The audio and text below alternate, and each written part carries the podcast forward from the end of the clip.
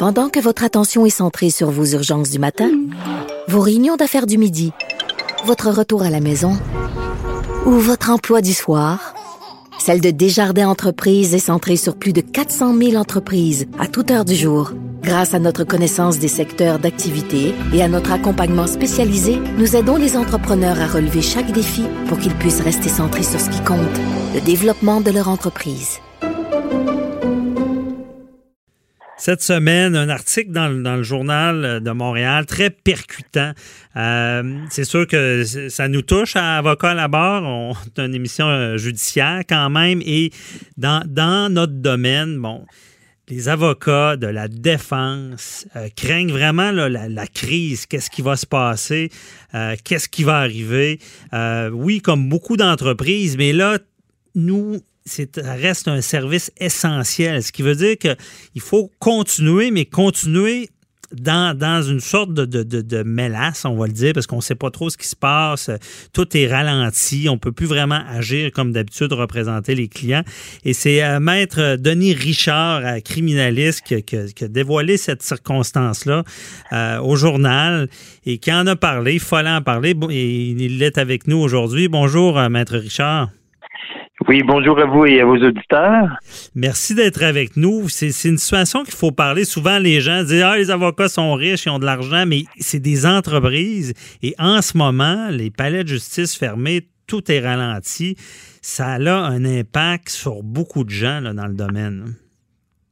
Effectivement, beaucoup de gens, que ce soit des, des plus jeunes ou, plus vieux, que ce soit des travailleurs autonomes qui sont à leur compte ou en petit cabinet ou même des gros cabinets, vivent actuellement une situation euh, imprévisible qui euh, porte atteinte beaucoup à leur euh, leur façon de faire, leur pratique, mhm. mais également beaucoup aux droits qu'ils doivent réserver de leurs clients. Parce qu'en ce moment, Maître Richard, c'est pour expliquer à nos auditeurs, qu'est-ce qui se passe? Si, si quelqu'un a un dossier criminel ou bon, vous représentez quelqu'un, on va parler du côté du droit criminel, mais vous pouvez pas agir en ce moment. Il y a des affaires d'urgence seulement, c'est ça?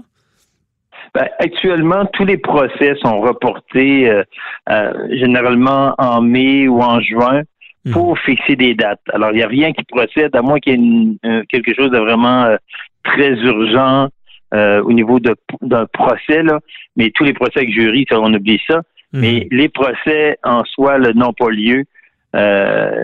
il y aura sans doute certaines petites exceptions, mais tout est reporté en mai ou en juin.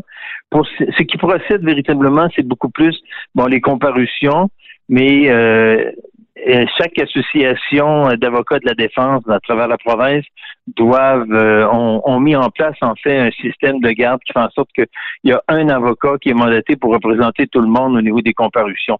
Mhm. Là où les avocats se déplacent, c'est lorsqu'il est question de clients qui sont détenus pour les pour les enquêtes pour remise en liberté. À ce moment-là, il y a un processus qui fait en sorte que l'avocat peut se présenter au palais de justice, mais actuellement, depuis une directive qui a été émise vendredi dernier, là, les avocats, les avocats n'ont même plus accès au palais de justice.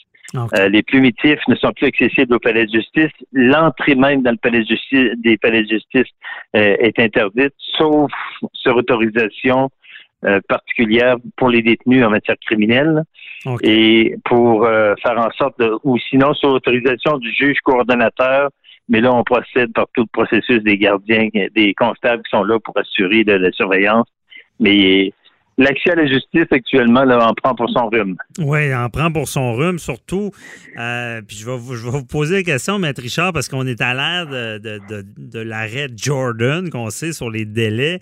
Et comment vous voyez ça? Ben, on, on, se rend compte que tout sera sur pause. On ne sait pas combien de temps.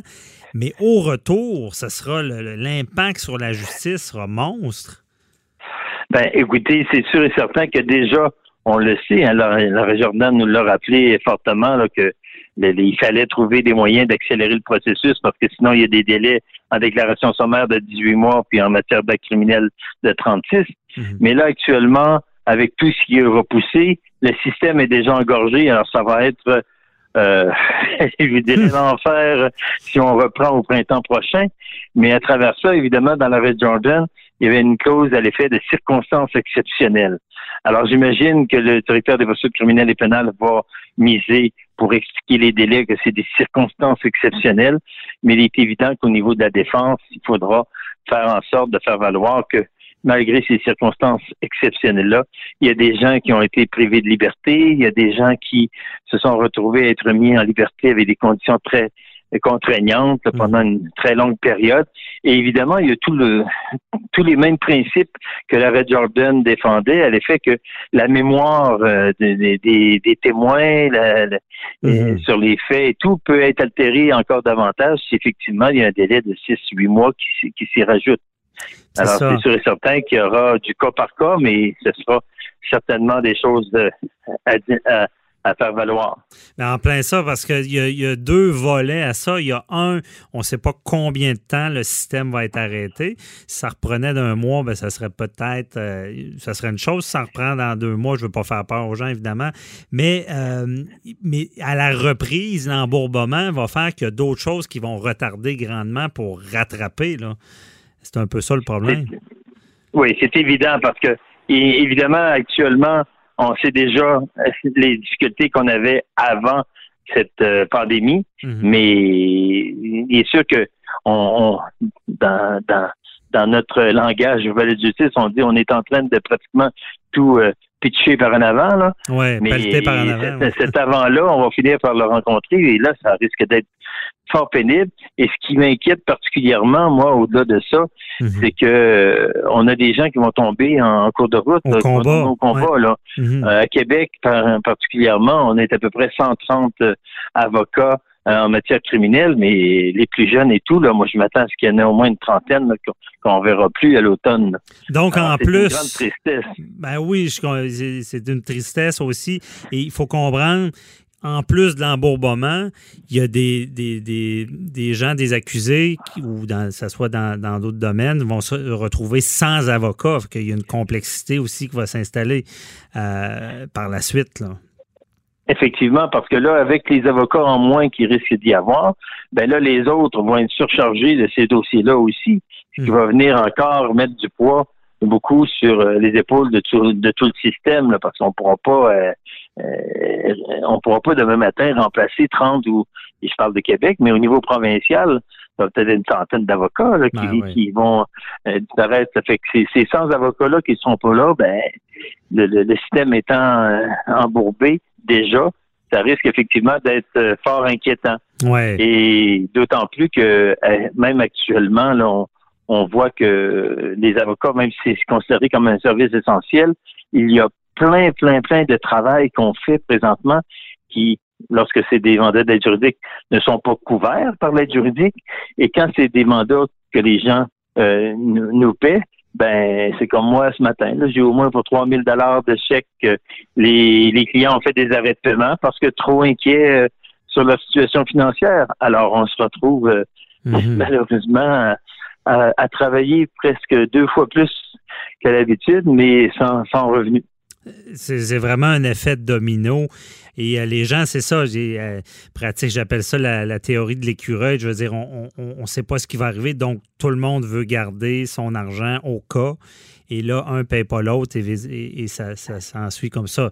Et donc, en ce moment, le problème, c'est que les avocats sont un service essentiel. Ils doivent, en théorie, travailler, mais ont de la difficulté à être payés. Là.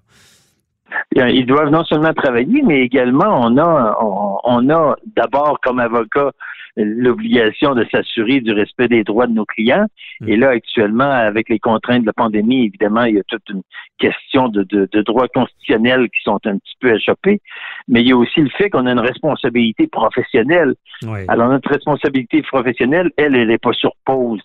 Alors, les avocats peuvent pas dire, ben, écoute, moi, je laisse aller, puis euh, je m'installe chez nous, puis je regarde la télévision pour voir les mm. records sur COVID-19. Ils doivent être actifs, ils doivent être proactifs, même si on le dit confinement à la maison mais ils peuvent pas être confinés avec euh, tout le tout le dossier à la maison, donc ils doivent se rendre à leur bureau malgré tout en prenant les précautions nécessaires pour être en mesure de faire en sorte de faire rouler la, machine. Mais c'est vraiment particulier parce qu'il y en a qui sont en arrêt total, ils vont avoir de l'aide en lien avec ça, mais là, c'est particulier. C'est comme on doit travailler, mais on ne peut pas être à plein effectif ou même on appelle, c'est même pas partiel, mais on doit être là pareil. C'est vraiment problématique. Mais Maître Richard, je veux vous poser la question, euh, parce que c'est sûr qu'on pense toujours quand ça va reprendre. Et je me demande, est-ce qu'il y a des pistes de solutions? Est-ce qu'il va falloir que le, système soit créatif pour reprendre le dessus là-dessus? Euh, est-ce qu'il va falloir à quelque, euh, prioriser des accusations plus graves à des moins graves? Ou? Ben, moi, je pense que ce qui va euh, d'abord devoir être mis en place, parce que là, on vient de faire le constat là, que le système de justice actuellement au Québec n'est pas en mesure de faire face à des situations comme ça. Mhm. On, travaille fort, on essaie de mettre en chose des plats, des, de mettre en place des choses, mais de toute évidence, là, il y a des ratés et il faudra s'assurer de faire en sorte que si on veut aller vraiment sur l'ère du numérique, parce que ça fait longtemps qu'on nous parle de l'ère du numérique, là, et malheureusement, euh, on n'était pas là. on n'était vraiment pas là. On a de la misère à avoir un Wi-Fi qui fonctionne adéquatement dans les paliers. Alors, on n'est vraiment pas là. Mais il y a plein de choses qui pourraient se faire sans nécessiter des déplacements euh, de, tout le monde. Quand on parle, par exemple, des comparutions, les comparutions, ça peut se faire par euh, visio. On peut, on peut de nos bureaux euh, avoir la possibilité de faire des visiocomparutions. Il y a la possibilité, quand c'est juste des questions de fixer de date, de le faire de cette façon-là aussi, d'éviter d'embourber les tribunaux à avoir plein de monde qui sont là à attendre leur tour inutilement mhm. et rentabiliser davantage le temps des gens.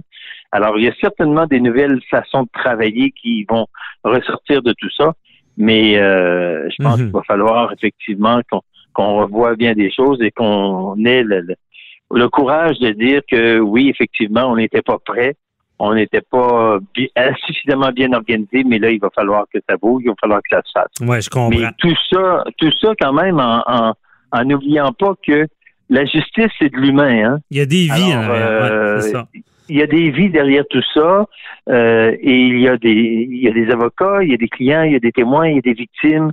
Euh, tout ce monde-là, c'est, de l'humain. Alors, c'est pas vrai qu'on va pouvoir euh, fonctionner uniquement par du numérique, mm-hmm. mais je pense qu'il y a des choses sur lesquelles on pourra certainement mettre en place des, des méthodes de travail qui pourront être plus efficaces qui sait, bien dit, ce sera peut-être le positif dans ce drame de trouver des meilleures façons pour notre système de justice plus efficace. Merci beaucoup, euh, Maître Denis Richard, de nous avoir éclairé euh, euh, sur ce sujet-là.